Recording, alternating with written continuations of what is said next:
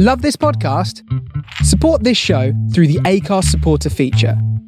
It's up to you how much you give, and there's no regular commitment. Just hit the link in the show description to support now. It's that time of the year. Your vacation is coming up. You can already hear the beach waves, feel the warm breeze, relax, and think about work. You really, really want it all to work out while you're away. Monday.com gives you and the team that peace of mind. When all work is on one platform and everyone's in sync, things just flow wherever you are. Tap the banner to go to Monday.com.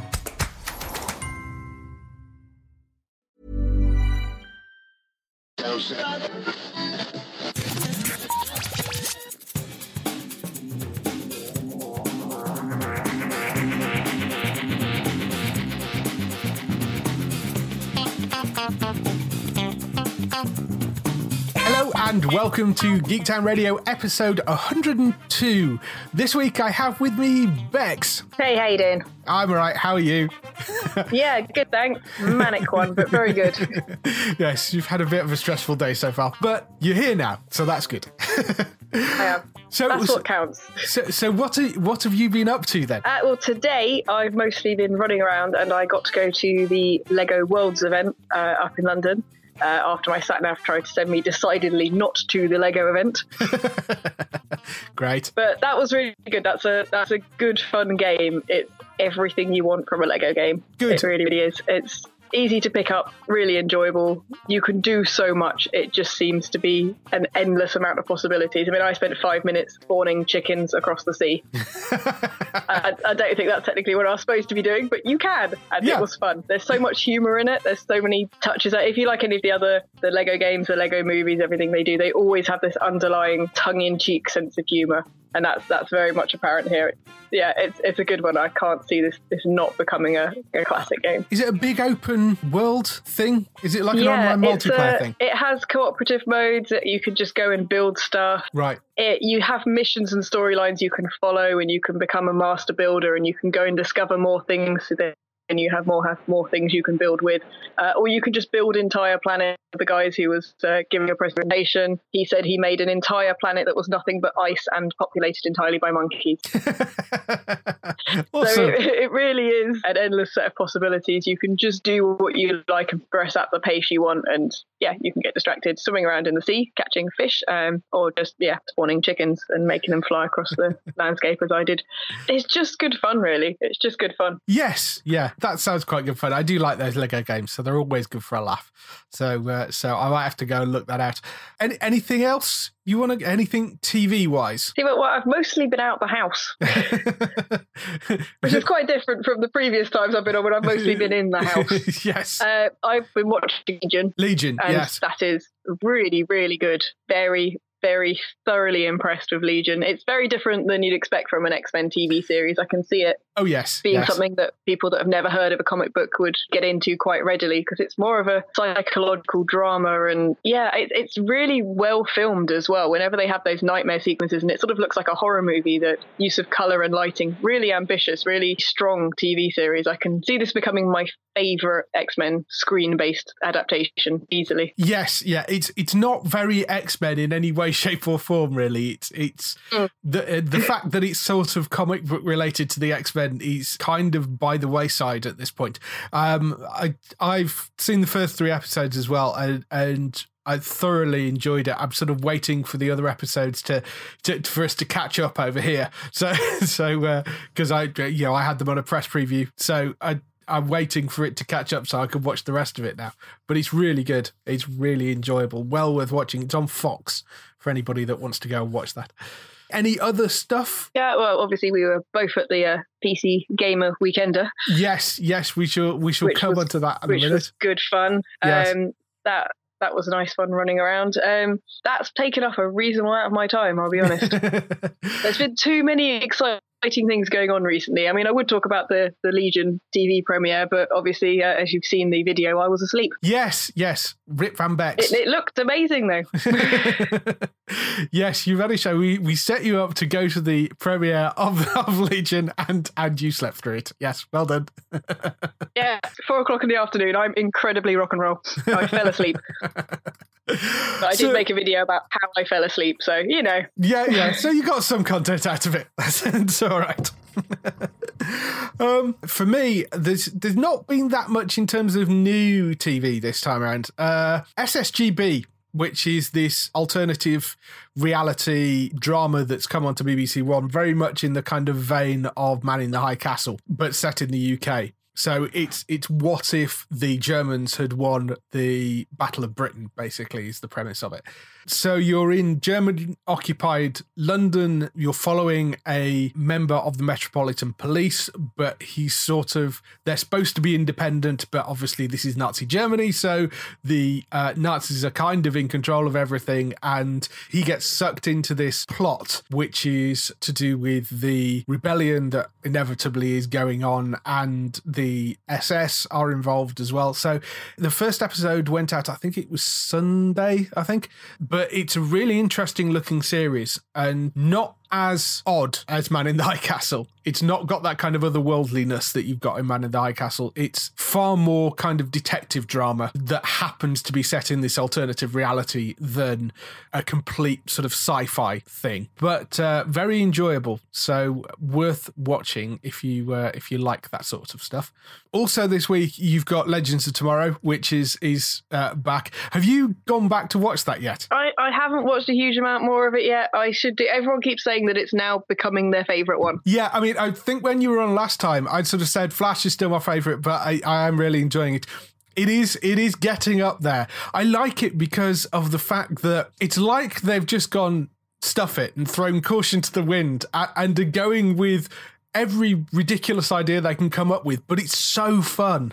It's just joyous to watch. It's very, very funny. It's really well written, but without going over the top in terms of its kind of campiness. It, but it, it's just endless joy watching it. You know, it, it's that sort of mm-hmm. show. So I I would go back. I would say go back and watch Legends if you've if you've stepped away from it because I'm really enjoying this series. I think they're doing a superb job with it. It's, it's unfortunately it seems to be the one show that's lacking behind the others in the ratings in the US, and I don't understand why. Because I think they're putting everything into it at this point, and it's it's doing a brilliant brilliant job. It's a really good series. So that's that's one to go back to if you've jumped out of it. And 24 Legacy, which we mentioned a few times before, that's now started properly airing in the UK. I found this really enjoyable. We're actually doing a podcast. Myself and Matt, who occasionally does this show, are doing a 24 podcast separate specifically about that show, which you can get from entertainmenttalk.org. But the show itself, I really enjoy it. It's surprising how little you don't miss Jack Bauer because y- y- you I know, like the way you worded that. Very, very yeah, 'cause you- Sorry. well, you, you, you kind of, well, you sort of expect, oh, this is going to suck because, you know, Kiefer Sutherland's not there. But you actually don't miss him at all, really. I, I think the new guy whose name, that's terrible, his name just escaped me. But, um, you know, the new lead, I think, does a brilliant job. It's got a feeling of, if you ever watched Homeland, and you kind of wondered how they were going to carry on after killing off Damian Lewis it, it sort of feels like that. It feels like it, it is still part of the 24. It's just, you know, slightly shifted and slightly different, but all the elements are in place. I heard a lot of snotty reviews about the fact that, you know, oh, well, you know, it's no different to the old 24. I'm like, well, why is that a bad thing? Surely that isn't that what you want? Surely that's the purpose of it. Yeah, by changing up some of the cast and things, then they can keep reusing the stuff that works for them, but Yeah. do other things very differently. I mean, if they tried to just carry it on with the same cast, drawing it out, it really got quite drawn, they were making sort of in jokes of the original run of series about how he basically never slept or went to the bathroom. Yeah. And they needed to do something to change it up, and this seems like the only logical thing they could have done without it not being 24. Yeah, I mean, you know, it's still very much 24. It, if you like things like Homeland, if you if you like the original series, I think you'll really like this.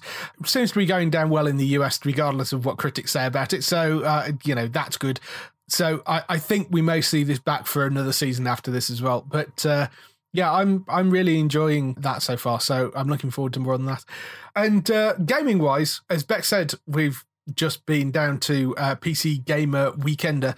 So we were down there on, uh, I was actually there Saturday and Sunday. You only came over for the Saturday. But yeah, that was a fantastic show. I mean, it's small compared to, to I, were you expecting it to be that small? Because I wasn't expecting it to be quite that small. I think in some ways they did themselves a slight disservice in the way they'd sort of advertised it and promoted it because I expected it to be much bigger and busier and to be honest be of you know less quality. What they had was something that was very compact not that busy. You could jump on loads of different games. It was all very well run. And if you just want to go and sit and play games and tournaments for hours that's yeah. great. That's exactly what it does. And they sort of tried to push it, I felt, from the stuff I'd seen and the website and stuff as being something slightly different. But mm. yeah, I think did him a bit of a disservice because it was it was really good. Getting on all the VR was amazing. Yeah, I mean, you looked at, I, I actually looked at the, adverti- uh, the advertisement for it in PC Gamer last month, and they say it's at London Olympia, and they've got a shot of the big main hall at Olympia, and it isn't. It's in one of the side rooms essentially.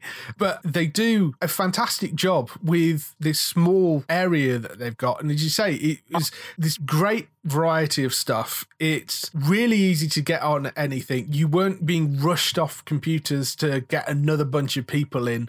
You were booking slots for things like some of the VR things but quite a lot of the time you could just go up and kind of walk onto some of the VR stuff which was amazing you know? So uh, I, I, thought yeah, they and they'd broken it up as well so that not everything wasn't booked up at first thing in the morning. You could you if you wanted an afternoon slot. You had to wait till a certain time to go and book it. So it meant that no slots got wasted and there was a good opportunity for everyone to have a go on something. Yeah yeah. And i, I thought it was incredibly well organized. Yeah unbelievably well organized. It's a really good little event you know if you're a pc gamer because you know so much of the pc of the gaming shows are just covered by console stuff at this point it's really nice to have this this little dedicated show that you know is primarily dedicated to PC stuff, which you know is really lovely. So I I'm was really happy with it. I, I thought oh yeah because when you first walked in I thought oh well this is quite small, but the fact that you could just get on everything I thought was was brilliant.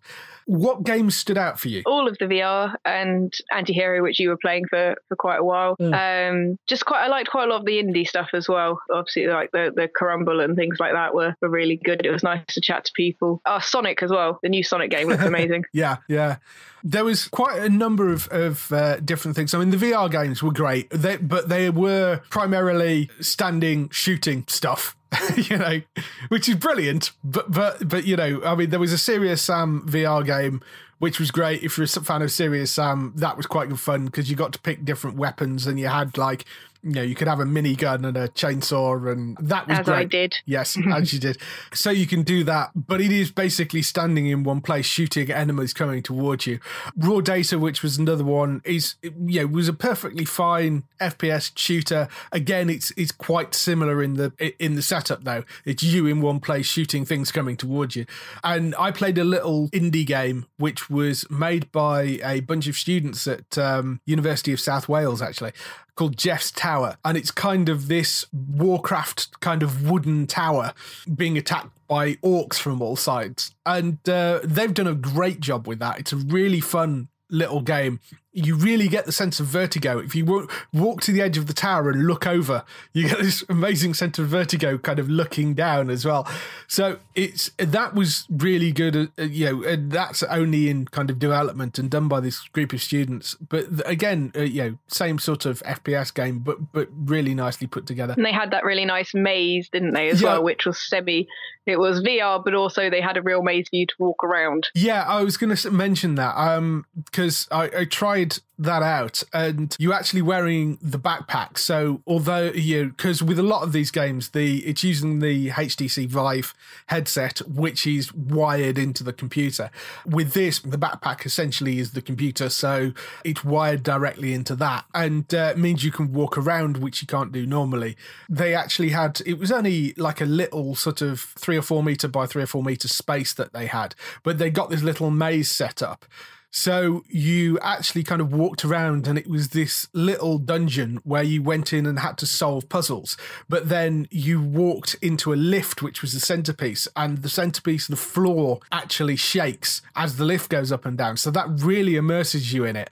But th- that was very, very well put together and really shows you what you can do with those sort of games as well. Outside of the VR, you, there was a, a, number of indie games there which we had had a look at. Uh, Crumble you mentioned as well, which is it's basically Breakout but on steroids, I guess. Yeah, Breakout but on everything. It takes the concept and just runs with it. I mean, they were talking about how it was only supposed to be a year long project and they've been doing it for seven. Yeah, seven years they've been so on it's it. definitely something that seven years, a team of six, really seriously impressive game that one. Yeah, and and I mean, considering it's such a simple concept as well, you actually had an interview with the developer of Crumble. So we're going to play that interview in now. It's only about two minutes long. I'm here with Thomas, who's one of the developers of Crumble. What can you tell me about the game? How did this come about? We started working on Crumble about seven years ago now, when we were a couple of computer science students, and uh, we we said to ourselves, we can make games. We're going to make a game engine. So we we sort of made a game engine, and then we thought, oh, now we need a game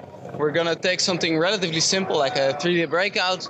We're gonna make it. We're gonna finish it in a year, and then we've released the game, and we, we can say we're actually game developers now. And right. that's seven years ago. Because what happened is, once we were making the game and making the the brick breaker, we, we discovered this is actually like a lot of fun. Yeah. And we just kept on adding ideas and ideas because there's so many things you can do with the genre that we didn't see in a lot of games out there. So we yeah we kind of went on this journey throughout the brick breaker land, as it were and so it got a little bit out of hand from a one-year initial project. yeah. And there was six of you working on this together? Yes, six of us, yes. Right now there are five of us when we started, and uh, we got a new guy in the team a few months ago. But uh, the thing that's also kind of slowing us down is that we only work on the game part time. So we're only doing it one day a week, and we're doing uh, we're having day jobs on the other days of yeah. the week. It's incredibly professional looking and incredibly detailed for something that's being done as, as a part time project. Well, thank you. We are taking it very seriously. People seem to be loving it here as well. I've had a go. It's absolutely great fun. that's awesome. It's that's such great. a simple idea. Yeah. I think that allows you to do so much with it. Actually, yeah, it does. And uh, there's there's all these platform things and there's we have levels with switches where you have to solve puzzles and, and you can all do do all of that with uh, yeah with really simple mechanics. And that, oh, it was a bit of an eye opener for us. Yeah, definitely focusing on making something that was fun. Yeah, I think all game developers do it. We just try to make everything fun. Just hitting the ball is supposed to be fun, and mm. even if you miss everything and the ball hits a wall, it's still supposed to be fun. Makes a reassuring crashing sound. Yeah, exactly. Like yeah, everything about the graphics are just very rewarding, very yeah, enjoyable. yeah. That, that, that's exactly what we're going for. Yeah, so you're about 50% complete at the moment? We have released 50% of the content, but the other content's still there in outlines. So we're 50% released, but it's not going to take another seven years. yeah, that's good to know. Yeah, it's definitely not good. So over the last one and a half years, we've been able to release about a chapter a year for six months. Yeah. So if we can keep it up, we'll have everything on Steam in about 18 months. Cool. So this is mainly coming out on Steam. Is that the only platform for this one? No, we really have to choose our battles because we're uh, yeah we just we don't have a lot of time to spend on the game. So we're currently just focusing on the one platform, but we are considering uh, the other platforms as well. Since it's our own engine, it's hard for us to port to, to consoles. So uh, it's ah. gonna be PC, Mac, and Linux, mm-hmm. But not not any of the other consoles. But we might release on other platforms besides Steam. We just haven't decided on that yet. It looks incredibly fun. Thanks very much for talking yeah. to us. Good luck with this. I look Thanks. forward to seeing it released. Yeah, Enjoy you. the rest of your weekend, man. Yeah, we will. Thank you. that was really fun, that little game. Yeah, there's so much kind of going on. It's amazing what you can get out of a, of a game that's essentially a glorified version of Breakout. It's amazing what they managed to do with it. I think that's probably its greatest strength as well, is that they started at something that was very fun and just added more layers of fun. Yes, which is never a bad thing. Uh, there is a video of, of some clips of that up on the website as well, so you can go and have a look at that. Other things that we saw, there was a, a little game called Anti-Hero, which was one of the little indie games, which is basically a, a strategy game with uh, a kind of cartoon style where you play a thief and you're you're kind of trying to take over certain businesses and stuff in this little medieval type town. And you send out people to kind of go and spy on the businesses. There is another spy that you're playing against as well that you've got to try and sort of block him and take over the other businesses. But um I, I had a quite a while playing on that. That's really really good fun. I'm looking forward to to getting a full version of that so I can really get into it. But because uh, there's only so much you can play on that place. Little Nightmares as well. Which have you've seen Little Nightmares before? Because that's been around quite a while. I can't believe it's not released yet. Uh, no, I've not played that one before. It's kind of like if you know the game Limbo, which is a, mm-hmm. a sort of side-scrolling black and white game. This is is full 3D and full color, but it has that kind of feeling to it in the certainly in the demo that I was playing, there wasn't really any explanation of who you were or where you were. You play this little girl and she's trying to escape this house, which has got these horribly grotesque kind of characters in it. There's like a chef who, if he spots you, will chase chase after you, and it's a sort of puzzle game that you've got to try and work out ways of of getting out of various different rooms and getting like running through the kitchen and and uh, figure out a route through, and uh, but avoiding all these little monsters and terrors that are going on inside this house.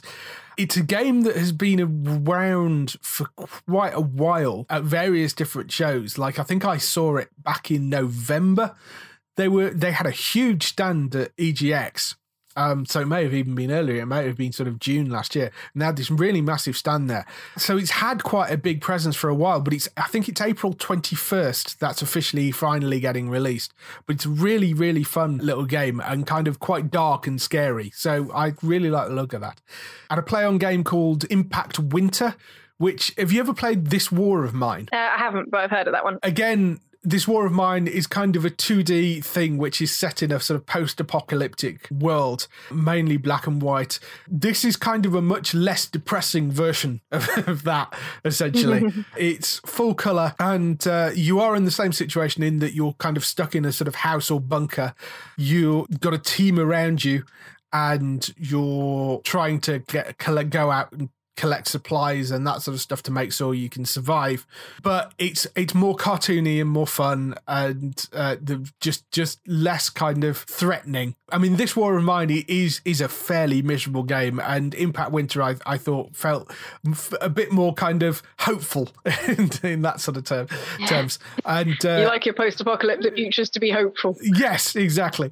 Uh, so so that was quite good fun. Um, there was a little game called Hack Tag which was a two person co op where one person controls the spy that's trying to get through this kind of office building or this location, and the other person is controlling a hacker. So he described it as being a bit like if you think of Mission Impossible 3, one of them is Simon Pegg and one of them's Tom Cruise. So so one person's the person in the van and one person's the person on the ground. So that's the sort of idea behind it. But that was really fun and was a really nice little two person co op. There were a number of other little independent games as well. There was there was one of the VA, VR games was Great American Punch, which basically yes, that's what I call the hastily reskinned game. yes, I think it it has actually been built from scratch, but it is essentially a boxing game, but the opponent is Donald Trump. So so yeah, but who doesn't doesn't want to be able to punch Donald Trump in the face? So you know, it was quite good fun. There did seem to be a reason why people on that one. Yes, yeah, there were were quite a few people wanting a go on that. The other game that I saw quite a lot of was Star Citizen, which, well, they didn't actually have the game there, but they did have the developers there who were talking about the latest sort of patch update. And uh, as I was talking about last week, one of the games that I've been playing quite a lot recently is Elite Dangerous, which is, you know, the, the classic space trading game.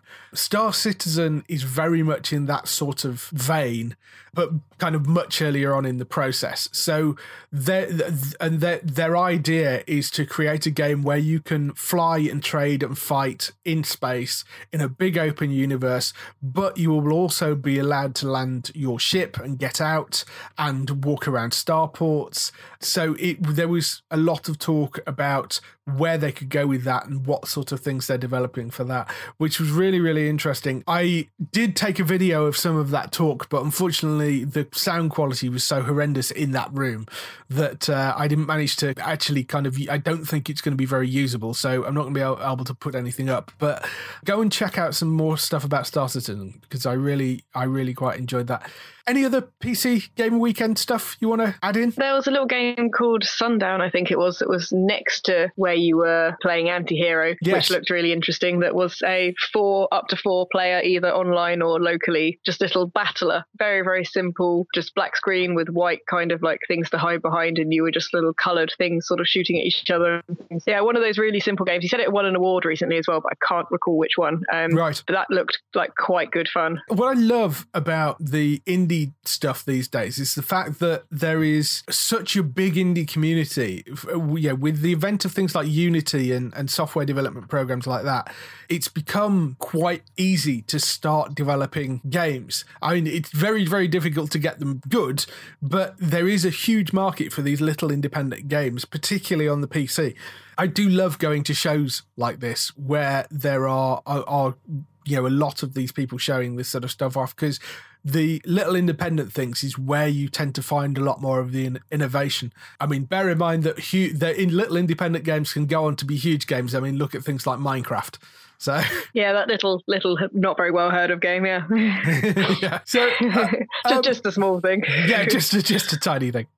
So, any any other games you spotted? Uh, I think we've covered most of the main ones. They were they were just such a good range packed into that tiny event. Yeah, I would advise anybody who is interested in PC gaming to go and get some tickets for that next time. I mean, it, it's worth going down, even if you only go down for the day. Really interesting event, and uh, you know, quite although it's quite it is quite small physically, there is a lot of stuff packed into that little space. So uh, definitely worth going to if you uh, if you're a PC gamer or just a gaming enthusiast. I think. So, with all that stuff out of the way, let's move on to some TV and film news. TV and film news this week. First story we have is uh, Kevin Smith returning to TV, bringing a uh, comic book to life caught from uh, Todd McFarlane. It was originally who originally did it to BBC America of all places. The comic book is called Sam and Twitch. I, I, it's a, it's a spin off from the Spawn comic books. I don't know. I'm not massively familiar with Spawn. I don't know whether that's one you know. Uh, yeah, I know Spawn reasonably well. So That's exactly up teenage me's alley. yeah, I, I mean, I'm aware of Spawn, obviously, but uh, Sam and Twitch were basically the two NYPD detectives that were originally kind of side characters in the Spawn comic books, and then they became quite popular. So Todd McFarlane spanned them off into their own book, and then kind of Brian Michael Bendis really took hold of them and kind of formed them into into the books that they are now. So it was certainly his run that that was really the kind of thing that made the books popular. They're now bringing this into a TV show. The two characters are essentially police detectives set in New York City. Their job is really to investigate some of the stranger cases that occur inside the Big Apple. Specifically, do you know the Sam and Twitch book? I've not really read Sam and Twitch and, and their spin off. Um, I just know them from within Spawn. Uh, Yeah. It's like an int- it's an interesting one for someone to pick up for TV, and I am very much intrigued by this. I have to say. Yeah, I mean, Kevin Smith's had a few TV projects fall through recently. He was originally set to work on the revamp of Buckaroo Banzai, but then dropped out when discovered the TV company were actually suing the original creators of the show in an effort to actually get hold of the rights, which he strongly disagreed with. So he ended up dropping out of that. He's also been directing, he's directed two episodes of The Flash this season. He's directing two episodes of Supergirl this season. He's also got a revival of Jay and Silent Bob in the works as well. So he's bringing those characters back for a new movie. And he's got the third film in his True North trilogy, which is called Moose Jaws, which is Jaws with a moose. so, you know, fairly busy guy. I've been a huge fan of Kevin Smith for a while, so I, I'm sort of glad to see he he's embracing TV as much as he has been quite recently. He's obviously a comic book guy. I mean, he's got a TV show called Comic Book Men, so you know, I mean, he's he knows his comic book stuff. So I think he's probably the perfect guy to take this over. And BBC America is an interesting place for it. They seem to pick up all of the slightly interesting things at the moment. Yes, your counterpart. That's the home of Orphan Black as well. yeah, I was so- going to say your counterpart in Orphan Black is there as well. Uh, One who looks nothing like me. says you. so yes, uh, Orphan Black's there. I think was the Dirk Gently revival. I think that was a co-production with Netflix as well, when and BBC America, I believe. So yeah, they they tend to go for some slightly weirder projects over there, which is is quite nice. It's only in early development at the moment. They're kind of getting scripts together and things. Be interesting to see where that goes, and hopefully that will go to a full series. But I quite like that. There's another comic book adaptation in development as well, based on the Boom Studios comic called Talent. Now, I mean, I didn't know this book at all. I don't know whether that's one you've come across. Uh, it's not one I've read, no. Uh, Talent is a book created in 2006 by Christopher Goldman and Tom, I can't pronounce his last name, Snedig, Snedesky, may, maybe? um, the story follows a college professor called Nicholas Dane, who ends up being the sole survivor of a plane crash, which had killed all 148 other passengers and crew on the plane. Unable to explain how he somehow miraculously managed to survive 12 hours underwater when the plane goes down, he's accused of being the person responsible for the incident, which seems a bit harsh, but um, that's the premise for it. The police are now chasing after him. He's now on the run as a fugitive, but he discovers, whilst on the run, that he's actually absorbed the talents of all the other passengers on the plane. So I thought this sounded quite like an interesting sort of premise for a TV show. Yeah, uh, it's another one I've noticed that quite a few of the comic book adaptations that are going on are ones which you wouldn't necessarily know were comic book adaptations. Looking at Legion, uh, looking at Sam and Twitch and looking at this, I think they're looking very much to bring people who not, aren't necessarily comic book fans as well, and that's why they're picking up some of these slightly more obscure or, or, slightly less traditionally kind of what people think of comic book titles. Yeah. It's definitely an interesting time for TV with everyone seems to be grabbing at the comic book titles. Yeah, yeah. I mean, they are kind of going through, sifting through some some fairly obscure titles because I mean that was I think it was uh, I don't know whether it's still running, but uh, you know, it was only a fairly short run initially, I think, and it's it's not exactly you know a, a AAA mainstream title. That the guy behind it is a guy called Neil H. Moritz, who was involved with Preacher, uh, Prison Break, True Calling, and the Fast and Furious films. So you know he's he's a fairly big name. It's his production company behind it. It's actually not the first time this book has has been tried to be made into something for screen. Uh, back in 2011, Zack Whedon, uh, who was the writer of written Fringe, Deadwood, unfortunately probably best known for being the youngest of the Whedon brothers, uh, more than anything else.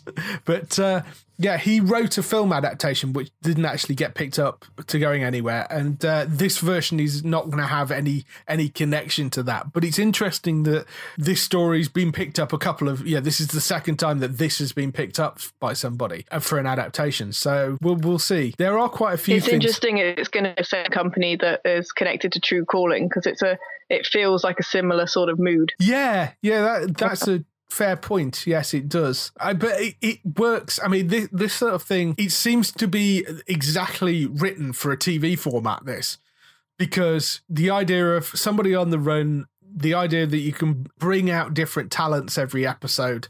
So I, I quite like that. I think that's that's quite a good thing for, for them to come across. It's one of the advantages of picking up comics is they're written in an episodic manner. So they are written in a way that translates quite well to being moved to 45 minute segment TV show. Yes, yeah, very much so. So last story this week, which you may have seen if you've seen on the on the news, and we posted it on the website.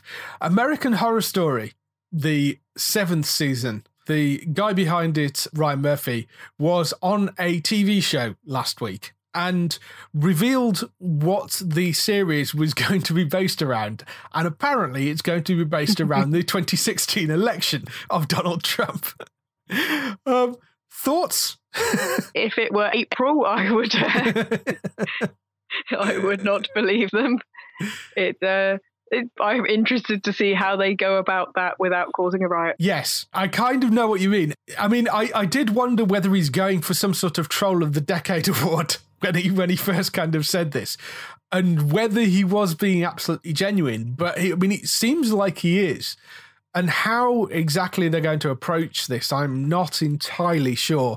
Whether it's going to be directly, you know, involved in the White House, or you know, so you are going to have somebody cast as Donald Trump. Whether it's going to be fictitious versions of these characters playing out the same sort of roles, or whether it's going to have the genuine election as some sort of backdrop to something else going on. It's not clear at the moment. It's a fascinating idea. I think they're going to have to tread quite carefully with that one, or they can expect to be sued with the powers of the entire United States government.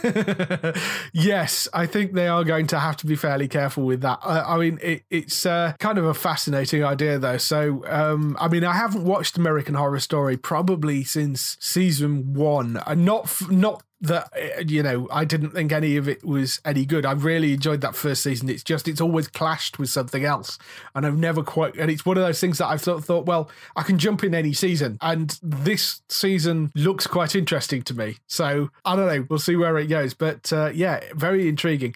Uh, it's due to begin shooting in June, and it will air in the autumn. So yes, we'll we'll see where it goes from there. So that's it for the news this week. Next up, we have an interview. The interview this week is with a composer called Darren Morze.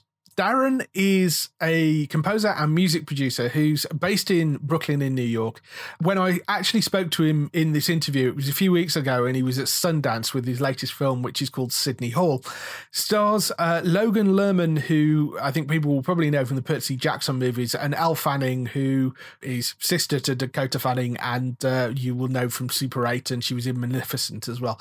The, the film's directed by the Oscar winner Shawn Christensen as well. Um, it's not Shawn's only job. Yeah, Shawn originally was the lead singer with a band called Stellastarr, which is where Darren met him because he started off as a musician and sound engineer and was working with people like the Killers and Jane's Addiction and Placebo.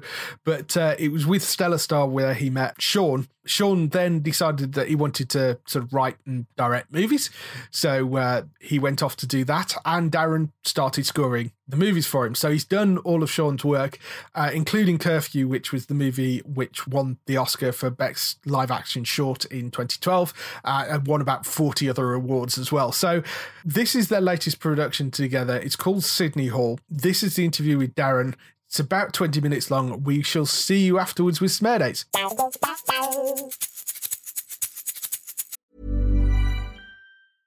It's that time of the year. Your vacation is coming up. You can already hear the beach waves, feel the warm breeze, relax, and think about work. You really, really want it all to work out while you're away. Monday.com gives you and the team that peace of mind. When all work is on one platform and everyone's in sync, things just flow wherever you are. Tap the banner to go to Monday.com.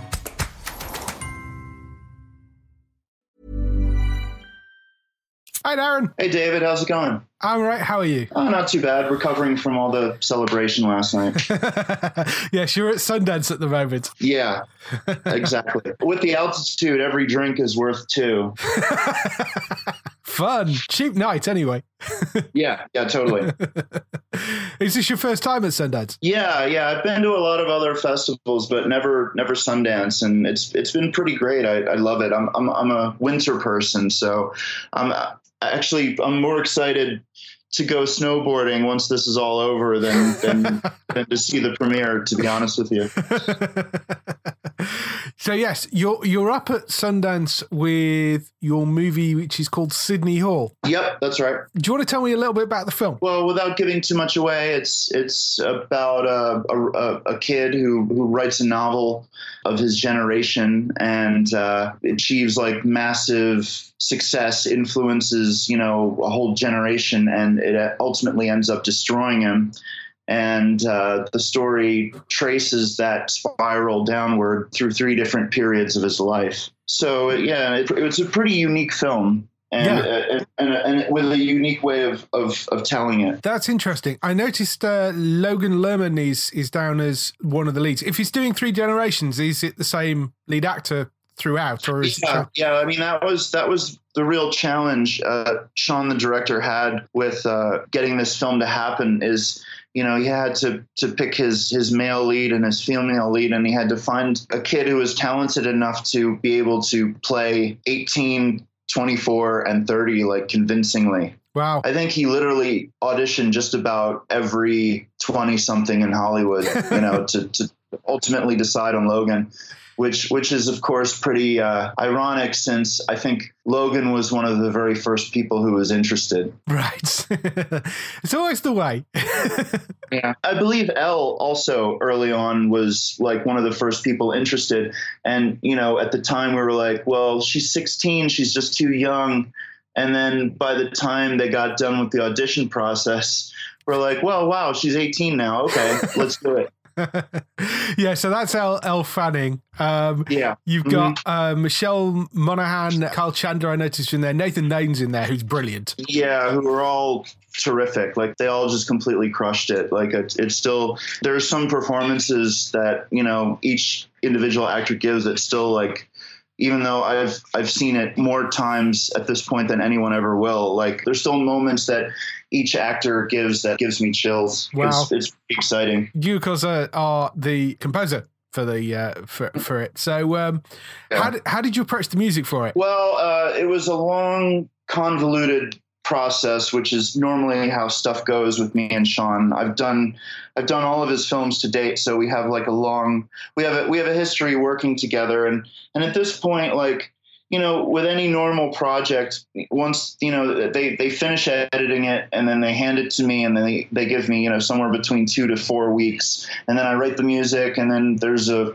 back and forth about changing stuff and then and then it's generally done that's not the case with with Shawn at all. I mean, he he basically has me start writing music while he's working on the script, wow. and uh, then you know he takes wh- whatever he likes that I've written early on. He takes it with him to the set and plays it for the actors, you know, to kind of get them in the world of the film and the scene and the story. So it's it's a very fluid, organic process that literally goes until the very last day of the sound mix where I'm changing stuff right up until the last minute, you know, like when Indiana Jones like rolls under the stone door and grabs his hat at the last second. That's kind of like how the post production process for Shawn's films really are.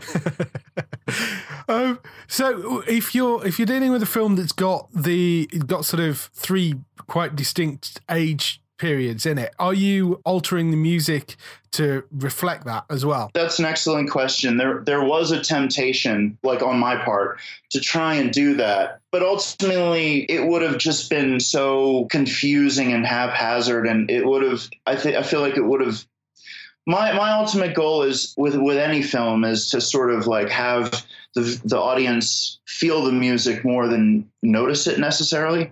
Yeah. So I feel like if I would have changed the, the style or the sound or the timbre of the music with each like era, it would have drawn more attention to itself where honestly this this is a film that like it demands like 125% of the audience attention to sort of follow it. Yeah. So I didn't want to sort of take up any any RAM space in the audience heads. You know, I wanted to kind of just be the glue that connects the film together rather than sort of decorate it and ornament it, if that makes any sense. Yeah, yeah. So, it, so, the, so, so the music, while it does tend to sound, sound a little more whimsical and a little more cheery and and, and fairy tale-ish when everything's peachy keen at age 18, um, yeah. that's really kind of like where the differences in the score end. Otherwise, the, the music's just more of like a connective tissue. Right. Yeah. You tend to get that with with some films. Some films you really, really the music stands out so much, and then sometimes you need it to kind of be more integral yeah. and yeah, weaved into it. So. film, the music's more like a picture frame.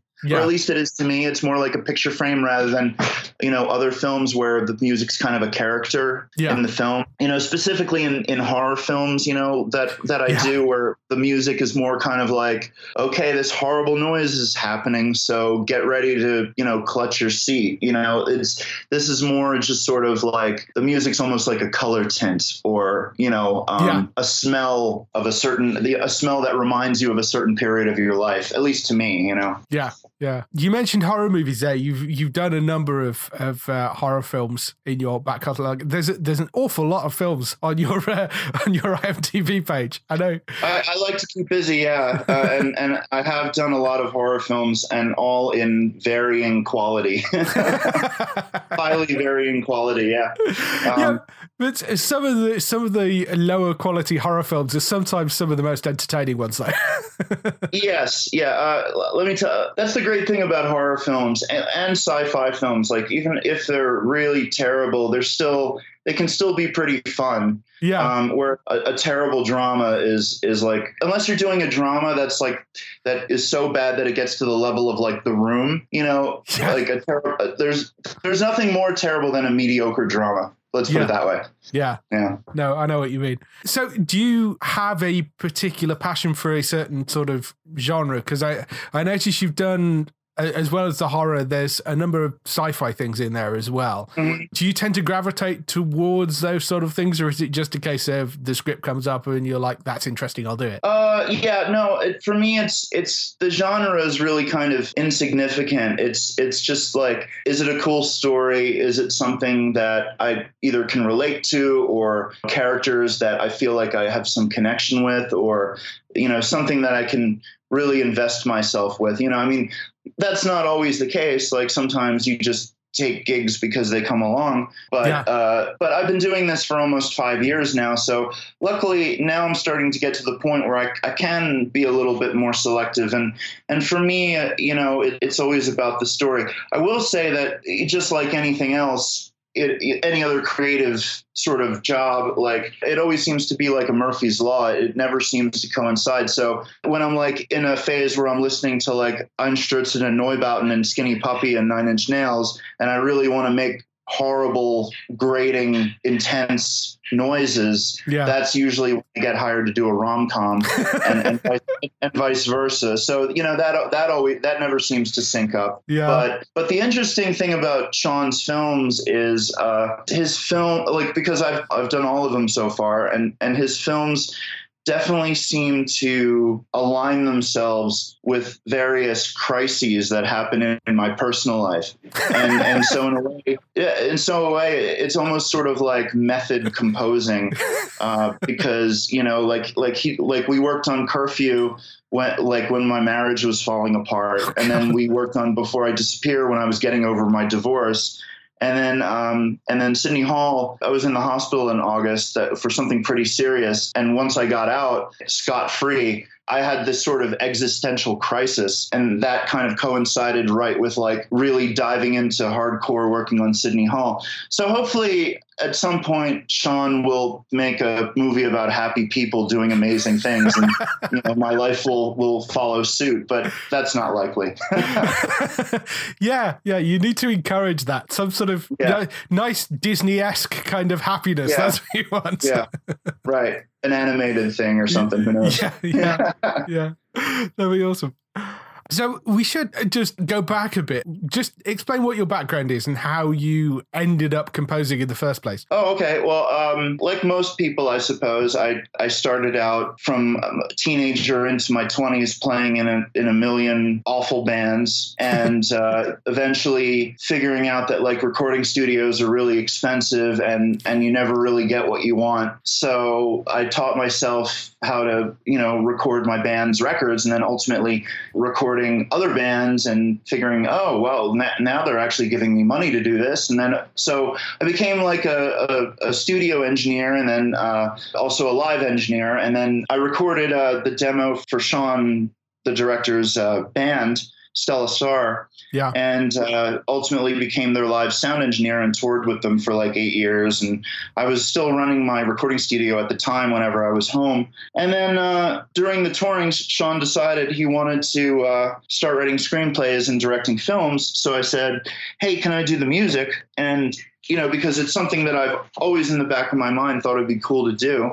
Like like most people who you know play music, it's it's kind of like you know it's kind of like when your girlfriend has like an Etsy store and sells vintage clothing, and all the other girls are like, I've been meaning to do that, and it's like, yeah, all right. Well, so composing's kind of the same thing with musicians. Like you know, I'm like, oh, I'm a film, film composer, and then you know they're like, oh, I've been meaning to get into that. And I'm like, well, you know, okay, good luck. but uh, so anyway, I started doing the music for Shawn's films, and then he ultimately, you know, won an Oscar for Curfew, and that's when I was like, maybe I should take this a bit more seriously and do it for real. And that's it kind of all just sort of mushroomed from there. So the cool thing is, is that film composing, you're you're not just a musician, you're also an audio engineer, you're also a sound designer, you're also, you know, you wear a lot of hats. And Yeah. the cool thing about the job for me is that this long, convoluted twist and turns kind of ski ski slope that was my career, you know, it's ultimately film composing is is the job I feel like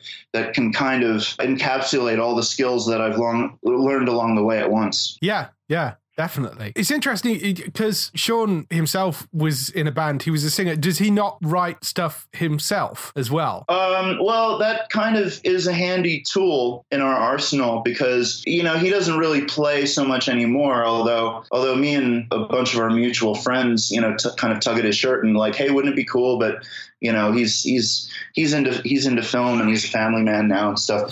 but it, it is great that when I give him when I present him with pieces and cues, he can kind of give me like musician feedback Yeah, yeah. you know back and and you know talk to me in like a musical language which is you know and I, I don't mind at all like working with non-musical directors in fact i like it sometimes when people give me words like you know can you make it sound more pillowy or can you make it sound more sandpapery or whatever Yeah. you know um, you know shawn can literally down to the chord you know be like i like Uh, that third chord i don't like it. Like make it minor instead of major or and sometimes instead of you know the sort of scratching somebody else's back or you're getting hotter you're getting colder type of guessing game that happens with a lot of other directors he can be like no no no and, and like hum hum to me what he wants so that's that's also really useful and it, it kind of makes the process a lot more efficient Right. Yeah, yeah. I imagine that would help. hmm Do you listen to other other film score composers? Is there anybody particular that inspires you? Yeah, sure. I mean,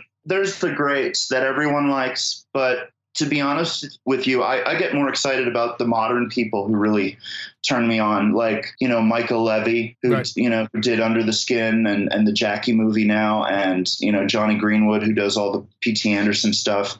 And uh, I love anything that sort of pushes stuff outside the box, you know, Yeah. or or kind of like the very fringes of like what can we get away with, you know. That that's the stuff that really excites me more than I mean, you know, who doesn't love John Williams and Morricone and and Bernard Herrmann and all that stuff. Yeah. But at the same time, in a way, that stuff kind of it's like Radiohead in a way. Like I love Radiohead, but Radiohead have spawned so many horrible imitations, you know. Yeah. And, and the same could be said for all the greats. You know, there's so, there's so much bad music that has come from emulating the greats, whereas like the modern stuff to me, it's it's just sort of puts its own signature on stuff, which you know really excites me. Even stuff as silly as like that Prometheus trailer, you know, that where what can we get away with? You know, that, Yeah. that that's the stuff that I really like Yeah, yeah. Cool. or at least like what I look to for inspiration. You know, if you listen to Raiders of the Lost Ark or Star Wars, and you know, for inspiration, to me, uh, that's just you know, oh, I should just quit or give up. You know, Yeah, yeah. because that stuff is just so great, no one's ever going to top it.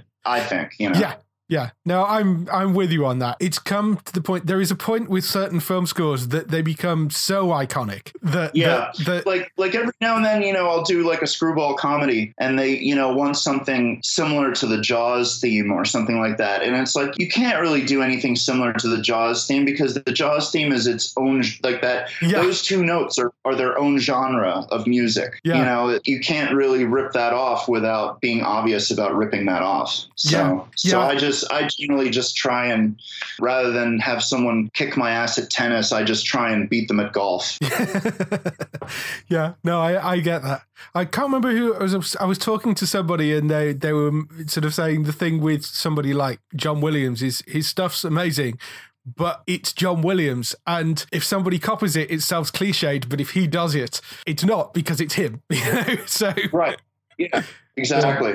Yeah, yeah. Yeah. So, what would you say the best piece of advice somebody's given you is? Um, I'll have to think about that for a minute. It's okay. I mean, you know, if we're talking about face to face like an actual person, various directors have always said, you know, don't tip your hat too much. Like, you know, you're you're making you're making your presence known too much. You know, you're kind Yeah. of like announcing the cue rather than just sort of which which I think personally and people have told me is one of my biggest strengths as a composer. Like I'm I'm very I'm very very adept at being able to sneak the music in and sneak the music out. You Yeah. know, sort of give the Irish goodbye without no one realizing that there's not music anymore or that there is music now you know that would probably be face to face but then you know there's there's other uh, pieces of advice that i've quite literally just watched some of my heroes you know say on interviews and you on youtube Yeah. and uh, I, I remember there's in particular one with hans zimmer where he said always know who your boss is where as in like the director isn't necessarily always the final say on a, on a project Yeah. so, like for instance, on this film, our our producer Jonathan Schwartz, he had a really big say. He he wasn't just like a find the money producer and make everything happen producer. He was also like a creative producer and had a final had a final say on the final cut. So once I realized that I couldn't just please Shawn, I had to please everybody. Then you know the challenge and the all the parameters of the job, and you know, and everyone was wonderful. You know, Jonathan was wonderful, Shawn was wonderful. Like the, all the headbutting that happened was creative headbutting. It was Yeah. never sort of like ego, like fist pound, you know, chest pounding kind of stuff, which you know that always like turns me off. And then at that at that point, I'm in the mode of just getting the project done and over with, and not having to deal with. But it was never it was never like that with this. Like everyone was first and foremost like concerned about the story and and getting it across, and ultimately that's what everyone's in it for. So I would say those are probably the, the two best pieces of advice, you know, that a person and a virtual person have given me. Yeah. Yeah. That makes sense. Now you've got this at Sundance. What are you doing next? I'm actually really excited because you know the the composer gig is, as many can imagine, is a pretty monastic type of lifestyle. Yeah. So uh, next, either I think it's in March, I'm I'm going to start doing a, a horror film with with a good friend of mine uh, named Clifton Hyde, who's uh, uh, one of the who used to be a musician with the uh, Blue Man Group. Oh, So and it's it's a horror movie that takes place in in I think Mississippi.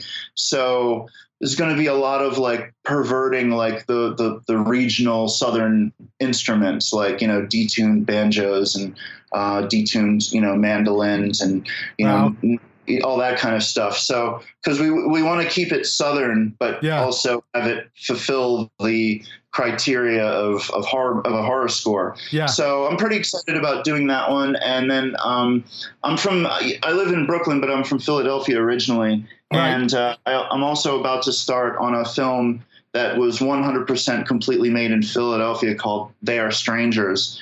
Which, um, in the in the tradition of Philadelphia, it it's kind of starts out like a rom com, and you think to yourself, "Oh, I'm watch like I'm watching like a, a lifetime like chick flick," and, and then it just sort of does an M Night Shyamalan like twist upon itself, and then turns into a completely different movie.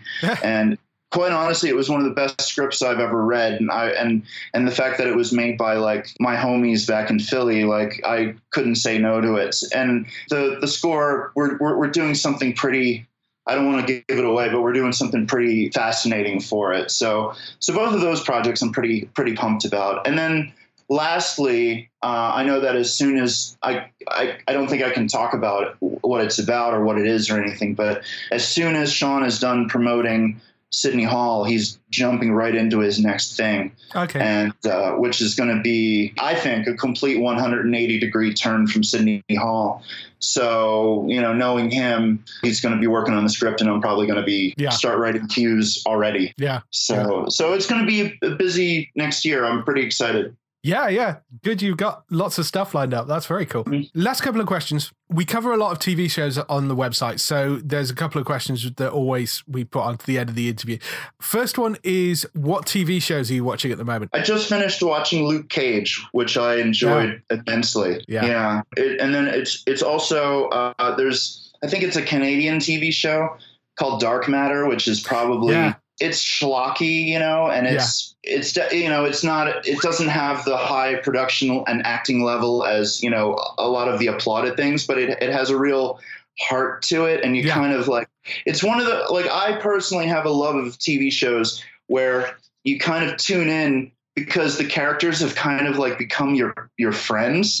Yeah, yeah. and like when you tune into the show, you're you're like, oh, I'm gonna hang out with my friends now, you know. Yeah, and yeah. Dark Matter kind of has that for me. I don't know why, it just does. yeah. There's there's just a charm to it that I really love. And then um, who doesn't like the Blacklist? I love the Blacklist. Oh yeah, that yeah. that that shows that shows great. But but I that and that's that's about it really because I work so much that uh, I don't really have the sort of time to invest in in, in watching too many more. yeah. Yeah. Okay. Uh, and if you had the opportunity to work on any TV show, past, present, or future, what show would it be? oh wow. Um, for past, I, I would love to do Tales from the Crypt. Ah, yeah. Yeah, I would love I to do that. that one. I would have loved to have worked on Twin Peaks. Yeah. I would have loved to have worked on. As far as like present, um, I don't know. There's probably so many of the shows that I watch. I feel like the music that's in them is perfect already. Yeah. Yeah. So uh, the only show I think that I watched that I was kind of jealous of the guy who was working on it was was Jessica Jones. I wish I could have done that one. Ah, yeah, yeah. Yeah. Yeah, All right. Well, I shall let you get back to uh, your um, sundancing. Recovering I guess. hangover? yeah, hangover recovery. Um, so uh, I, hope, I hope things go really well with the movie up at Sundance. thanks so much. It was a pleasure talking to you. Yeah, great talking to you too. Um, have have a great time at Sundance. I'm sure, but hopefully we'll talk to again at some point in the future. Okay, yeah, Cool. I love it. Thank you so much. Cheers. Thanks. Cheers. Bye. Bye. So that was the interview with Darren. Hope you really enjoyed that. Here's some air date information and highlights for the next week on TV. Air date stuff this week changes. We have Lethal Weapon. Which is the TV version of the very, very famous films. That's coming to ITV on the 3rd of March at 9 pm. Any interest in this, Bex? I did really enjoy the films, and they are great Christmas film staples. I'm quite intrigued by it. If they're fun, I think then that could be quite an enjoyable one. Yeah, I mean, I, I've seen the first couple of episodes of this, and they are quite good fun. It's going down very, very well in the US, so it looks like it's definitely going to get renewed. The guy playing the Mel, Mel Gibson role, um, Riggs. Uh, I think does a really really good job of it. The and uh, it's Damon Wayans taking on the Roland Murtaugh, and uh, they they make a really good pairing together. It's kind of modernized. It's different to the movie versions as you would have ex- as you'd expect, but I think they've done a really nice job in getting the essence of it. So you know, it's it's worth going to to watch. That's on ITV, third of March at nine pm. Top Gear is back as well. That's coming on the 5th of March, which has now got the main lineup being Matt LeBlanc, Chris Harris, and Rory Reid, who were by far the best three people of the uh, run. That's on BBC Two at 8 pm on the 5th of March. I watched Top Gear when I was a lot younger, but for reasons that are, I stopped watching it quite some time ago and developed a general dislike for it. Like they have now completely changed the hosts and done stuff with the format. Then maybe I could be tempted back, but I generally had stopped watching it on principle. Right. Okay. Yeah. The um the formats the format's kind of similar to how it was. This obviously is the first season without Chris Evans. Uh, the first of the revamped seasons without Chris Evans. I'm quite looking forward to this. I think this could actually be the lineup that works because they were definitely the strongest people out of the previous lineup. So uh, yeah, I'm. I think that could be quite good. But uh, yeah, Top Gear season 24. That's back on the 5th of March on BBC Two at 8 pm. Season three of Outlander. Outlander usually is due to come back onto air around about now. They announced that it's not going to come on air now. now. They've bumped it till September. The main reason behind that being that they're basing it on one of the books which has got a lot of sea voyage stuff in it. So they're having to go to, I think it's South Africa, they're shooting a lot of the sea voyage stuff in. They're nicking the sets from uh, Black Sails, apparently. so uh, so they're, they're shooting. Daring on- is caring. yeah, yeah, well, exactly. Well, Black Sails is coming to an end, or has come to an end. They've shot the final season of that. So rather than dismantle all the sets, Outlander asked them to leave them up so they could use them for this. Because of that, because they're usually based in Scotland and they're now having to do this this kind of off-site shooting, it's taking a lot longer, obviously, to do. So they've had to bump the release date back till September. But, you know, I'm sure it'll be for excellent when it comes back. Another interesting looking show, Prime Suspect 1973, which is a prequel to the main Prime Suspect show. That's coming on the 2nd of March at 9 p.m. on ITV.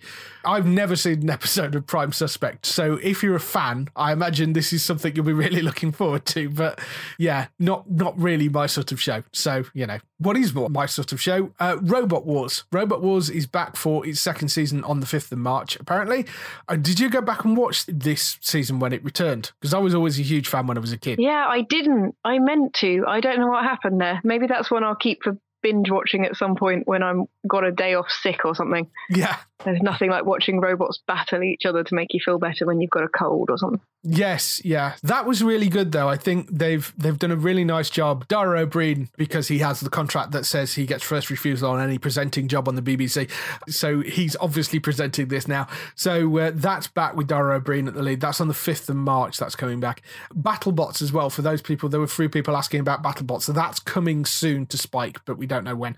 And also returning for a new season and apparently a revamp a new look is the Gadget Show which is back for its 25th season. That's some point in March. I don't think they've given an exact date for that yet, but that's coming up soon. What they did announce is Craig Charles is apparently taking over one of the presenting duties. I used to watch it all the time, but in the same way as Top Gear sort of stopped really being about cars and started being about big adventures, the Gadget Show kind of did the same thing and stopped being about things you could actually buy and started being about the rather fantastical things that only just about loosely qualifies Gadget. Um, and it, it was still quite fun, but it got quite big. So I'm interested to see how they're going to revamp the format a little bit because I'd, yeah, again, I'd done what you, what you said. I've just started to dip in and out of it and stopped following it kind of every week. Yeah, I mean, they are, I think they recognize that was a problem. And they've said that, like, the first show back, they are going to be looking at certain, like, drones and things, but they are also looking at, there's like an unboxing of the new Nintendo Switch, is one of the main things. So they're getting a bit more back into the gaming stuff.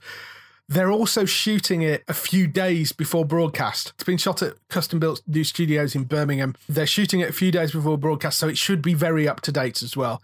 It's going to be interesting to see how how that works. But I think Craig Charles is a nice addition to the team. He's usually quite good fun on screen. So one to look out for. We haven't got an exact date, but that's coming in March. Next week on TV, we've got Sleepy Hollow, season four of that coming on the 22nd at 9 pm. To sci fi, note it's sci fi, not universal, it's jump channels. Whether this will be the final season or not, we don't know, because uh, everybody thought the last season would probably be the final season. So, um, yeah, have, have you been keeping up with this? I'm a little bit behind, but I do really like Sleepy Hollow. Yeah, I'm, I'm the same. I'm aware that of sort of events that have happened, but I am a little bit behind as well. It was very interesting because we we interviewed Tom, the lead, and he'd chopped off all his hair and not told the producers last time we saw him. So it was sort of one of those cases where I don't think he was entirely sure it was going to come back either. But uh, anyway, it is back for a new series with a new co-lead, so will be interesting to see what that's going to be like. Sleepy Hollow season four on Sci-Fi on the twenty second of February at nine pm. Person of Interest is also back for a new season as well.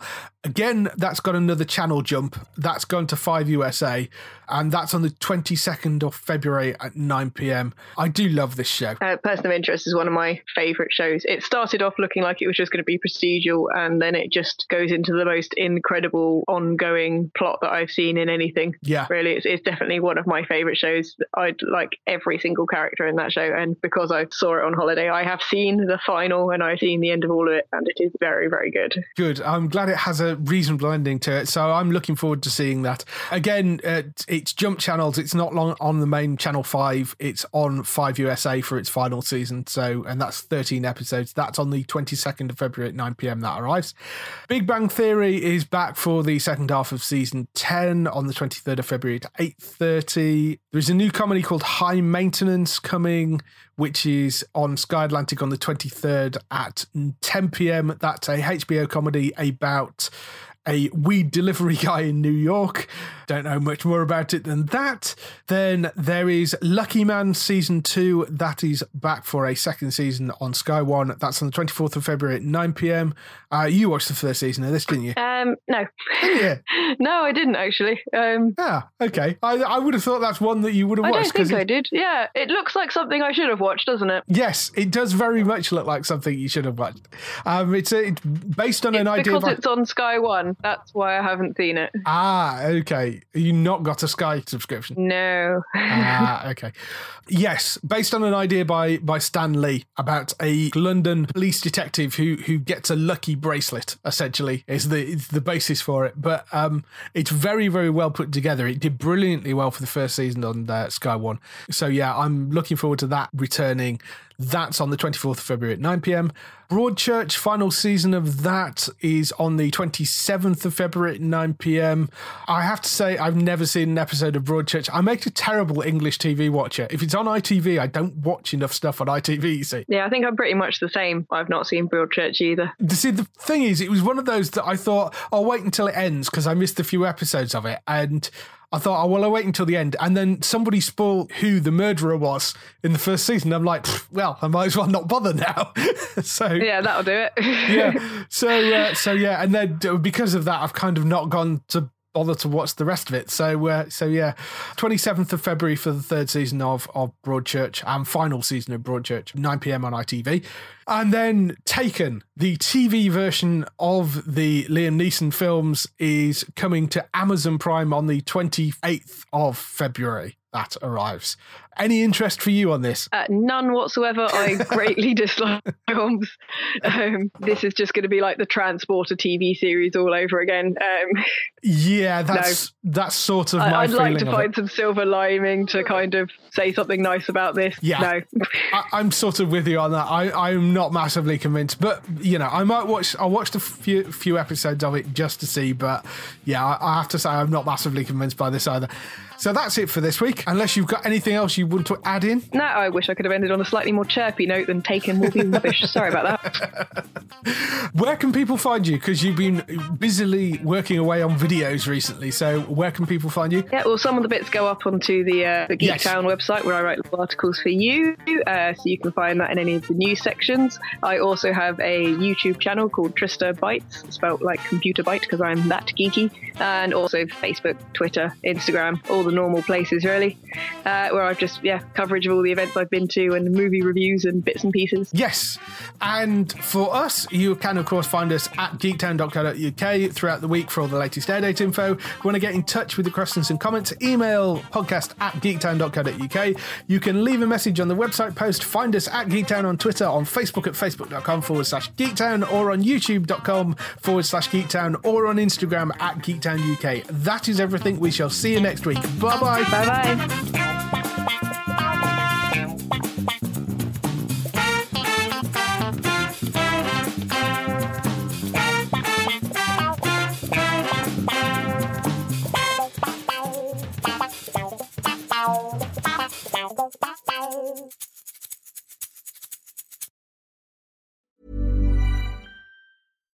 When you make decisions for your company, you look for the no brainers. And if you have a lot of mailing to do, stamps.com is the ultimate no brainer. It streamlines your processes to make your business more efficient, which makes you less busy. Mail checks, invoices, legal documents, and everything you need to keep your business running with stamps.com. Seamlessly connect with every major marketplace and shopping cart. Schedule package pickups and see your cheapest and fastest shipping options from different carriers with rates up to 89% off USPS and UPS rates. And with the stamps.com mobile app, you can take care of mailing and shipping wherever you are. Make the same no-brainer decision as over 1 million other businesses with stamps.com. Sign up with code program for a 4-week trial plus free postage and a free digital scale. No long-term commitments or contracts. That's stamps.com. Code program.